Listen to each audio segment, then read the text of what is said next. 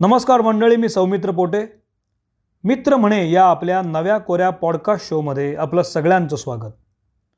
पॉडकास्टची सुरुवात करताना विषय कोणते घ्यायचे याचा विचार मनात येत होता.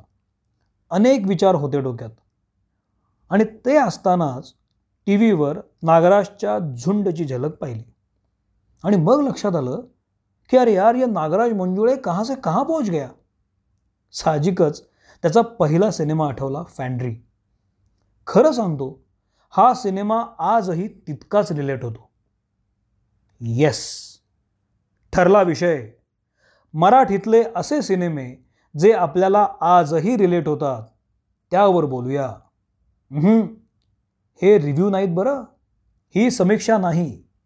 पण त्याही पलीकडचं आहे काहीतरी. चला तर मग. नागराजचा विषय निघाला आहे तर सुरुवात करूया तिथूनच. तुम्हाला आठवतं आहे नागराजचं रुपेरी पडद्यावरचं पहिलं अपत्य. फॅन्ड्री. त्यानंतर त्यानं सैराट केला. पुढे आता झुंड त्याचा येणार आहे. अजून आलेला नाही आहे तोही सिनेमा आहे. आणि शिवाय तो कामही करतोय. भाई कुठून कुठे पोचला केवळ दोन सिनेमांमध्ये नागराज हॉटकेक बनला. अर्थात याला कारणीभूत होता फॅन्ड्री. कारण आपल्या पहिल्याच सिनेमातून नागराजने समाजव्यवस्थेवर थेट दगड भिरकावला योगायोगाची गोष्ट अशी की चौदा फेब्रुवारीला हा सिनेमा रिलीज झाला होता दोन हजार चौदामध्ये. आजही मी फॅन्ड्री जेव्हा पाहतो तेव्हा मी सुन्न होतो. हा सिनेमा मी जेव्हा जेव्हा पाहिला तेव्हा तेव्हा मला रॉय किणीकरांच्या या ओळी आठवल्या. ते म्हणतात दिसणार कसा भाकरीत लपला देव? दिसणार कसा भाकरीत लपला देव? भाकरी करपली करपून गेला देव. मायावी स्वार्थी कृतज्ञ आहे धरती. मायावी स्वार्थी कृतज्ञ आहे धरती एकाला साखर एकाच्या तोंडी माती. आर्थिक विषमतेवर बोट ठेवणाऱ्या अनेक कविता अनेकांनी लिहिल्या.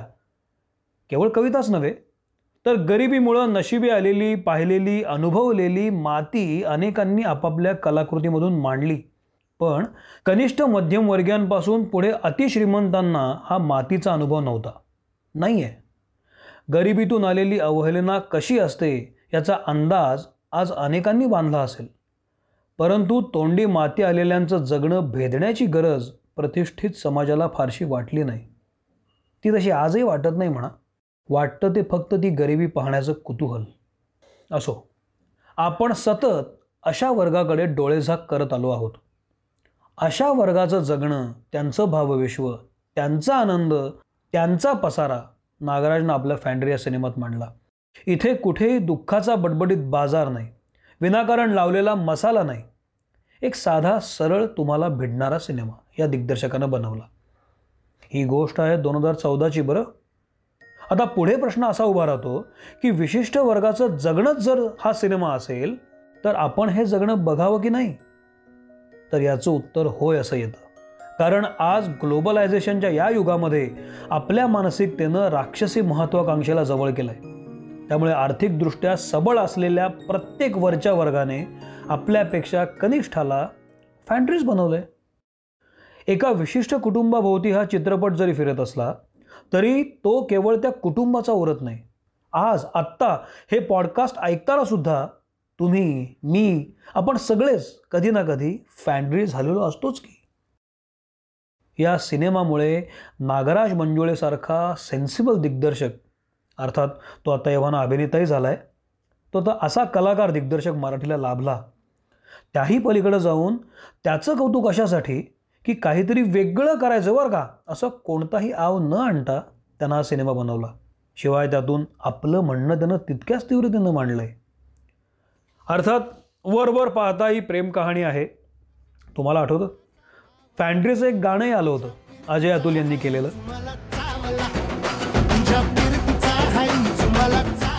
हां.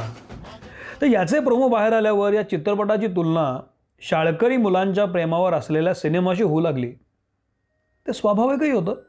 पण सिनेमा पाहिल्यानंतर लक्षात येतं की या सिनेमात दिसणारी जब्याची प्रेम कहाणी हे तर फक्त हिमनगाचं टोक आहे. दिग्दर्शकाला यातून आणखीही काहीतरी म्हणायचंय बॉस. काहीतरी महत्त्वाचं दाखवायचंय. जे आपल्याला अंतर्मुख करायला लावणार होतं. म्हणून सिनेमाच्या दोन तासात तो प्रेक्षकांच्या बुद्धीला आवाहन करतो आणि प्रेक्षकांच्या जाणीवांनाही आव्हान देतो. बघा बरं का शब्द फार जपून वापरलेत मी. तो या दोन तासामध्ये प्रेक्षकांच्या बुद्धीला आवाहन करतो आणि प्रेक्षकांच्या जाणीवांनाही आव्हान देतो. त्यासाठी त्यानं अत्यंत हुशारीनं चित्रभाषेचा वापर केला. चित्रभाषा म्हणजे ज्याला आपण स्क्रीन प्ले म्हणतो. या सिनेमाची जादू अशी की डोळे आणि मेंदू बंद करून हा चित्रपट ऐकलात तर ऐकू येईल ती केवळ प्रेमकथा. पण डोळे उघडून जर हा सिनेमा पाहिला तर मात्र समाजावर वर्षानुवर्ष कोरलेल्या चित्रभाषेचा अनुभव आपल्याला मिळतो. ही चित्रभाषा कुठली आहे? समाजावर कोरलेली? जातीपातीची. ही शेकडो वर्षांची पिढ्यानपिढ्या पाळली जाणारी जातीपातीची समाजातली नक्षी ज्याला समजली त्याला या सिनेमात दडलेला ताजमहाल दिसेल. बाय द वे गोष्ट आठवते ना तुम्हाला? करेक्ट गोष्ट होती आपल्या जब्याची. अर्थात जांबुवंत कचरू माने यांची. काय स्क्रीन प्ले होता बॉस फार शब्द नाहीत पण स्क्रीन प्ले उफ सिनेमातले प्रसंग त्या प्रसंगाच्या निमित्तानं येणाऱ्या व्यक्तिरेखांचे स्वभाव. कमाल कमाल होतं सगळं. पटकथेत प्रसंग पेरताना गोष्टीचा आलेख पुरेपूर ध्यानात घेतला गेला होता. सगळे प्रसंग अर्थात इथं सांगणं शक्य नाही.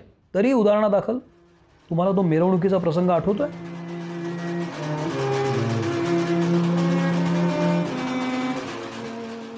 किंवा राष्ट्रगीताचा सिक्वेन्स हां. कल्पने पलीकडे अफलातून बनला होता बॉस कोणताही भडकपणा नाही. आणि तो न आणता तो दिग्दर्शकांना अत्यंत सूचक परंतु नेमका साधला होता. यात संवादांची साथही तेवढीच होती. जे आहेत ते मोजके आणि संवादांच्या गरजेतून येणारे संवाद. त्यामुळे सिनेमा जास्त रिअलिस्टिक बनला. कमी संवादांमुळे तितकाच उत्कटही. अर्थात या संवादांना कलाकारांच्या सच्च्या अभिनयाने चार चांद लावले. अभिनयाची कोणतीही पार्श्वभूमी नसलेल्या सोमनाथमधून जब्याला बाहेर काढण्याचं काम रादर तो चमत्कार दिग्दर्शकानं घडवला. यात आवर्जून उल्लेख करायला लागेल तो किशोर कदम यांचा. आजवर कदम आपल्याला बऱ्याच भूमिकांमधून दिसले पण या सगळ्यांपेक्षा कचरू सगळ्या अर्थानं वेगळा होता. अंगवळणी पडलेली अपमानास्पद वागणूक त्यातून येणारी हातबलता आणि ती सगळी पचवून जगणं सुसह्य करण्याची धडपड त्यानं फार सुंदर साकारली होती आणि अचूक साकारली होती. किशोर कदम अरे यार किशोर कदम फार व्यासंगी कलाकार आहेतच पण आत्ता या क्षणी फॅन्ड्रीबद्दल बोलताना मला एकदम ना त्यांचा दिठी आठवला. शेवटी सगळ्यात महत्त्वाचं काय? तर कोणताही गाजावाजा किंवा आविर्भाव न आणता या दिग्दर्शकानं त्याला मांडावी वाटणारी गोष्ट मांडली.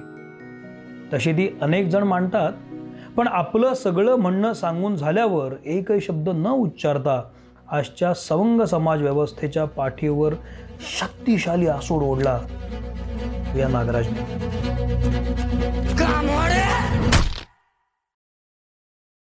या धाडसाला दाद द्यायला हवी बॉस म्हणून हा सिनेमा महत्त्वाचा आहे. आता तुम्ही म्हणाल अरे फॅन्ड्री तो कब का गया भाई? पण दोस्तांनो फॅन्ड्री हा सिनेमा कालातीत आहे. तो कधीही पहा तो तुम्हाला भिडेल. तुम्हालाच नाही इथून पुढच्या काही पिढ्यांना तो रिलेट होईल. कारण फॅन्ड्रीला कालबाह्य ठरवण्यासाठी आपल्याला फार ठरवून कष्ट घ्यायला हवेत. तुम्ही हा पॉडकास्ट ऐकला म्हणजे त्याची सुरुवात एव्हाना झाली आहे. मित्र म्हणे पॉडकास्टचा हा भाग कसा वाटला ते मला जरूर कळवा. फेसबुक ट्विटरवर हॅशटॅग मित्र म्हणेसह व्यक्त व्हा. शिवाय आणखी कुठले सिनेमे तुम्हाला रिलेट होत आहेत तेही सांगा. कदाचित त्यातल्या सिनेमांना आपण याद घेऊ. सो मंडळी आज इथं थांबतो. पुढच्या आठवड्यात नव्या एपिसोडसह पुन्हा भेटू. चला टाटा बाय बाय धन्यवाद.